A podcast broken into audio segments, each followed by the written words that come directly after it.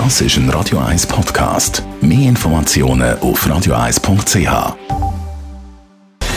Gesundheit und Wissenschaft auf Radio 1. Unterstützt vom Kopfwehzentrum Irlande Zürich. www.kopfwww.ch. Dass Hunde ja sehr gute Nase haben und sogar eine Corona-Infektion können schmecken, das wissen wir schon ein bisschen länger und ist wissenschaftlich belegt. In einer Studie von der Tierärztlichen Hochschule Hannover hat man gesehen, dass so ein trainierter Hund mehr als 9 von 10 Corona-infizierten Personen kann erkennen. Ein Hund kann das Spike-Protein vom Coronavirus schmücken. In Frankreich starten wir jetzt mit einem Projekt in einem Altersheim. Man hat den Suchhund Pocca, einen Golden Retriever, 4 Wochen lang ausgebildet, zum Schauen.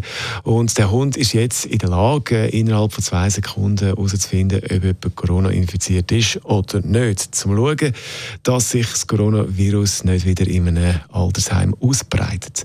Macht der Hund jetzt in diesem Pilotprojekt immer wieder die Runde und schnüffelt umeinander. Später wird man das Ganze auswerten. Ziel ist natürlich auch Kosten zu sparen.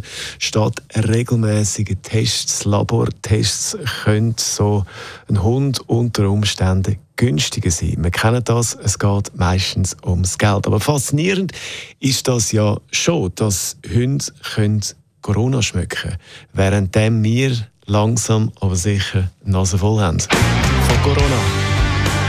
Aerosmith. Das ist ein Radio 1 Podcast. Mehr Informationen auf radio1.ch.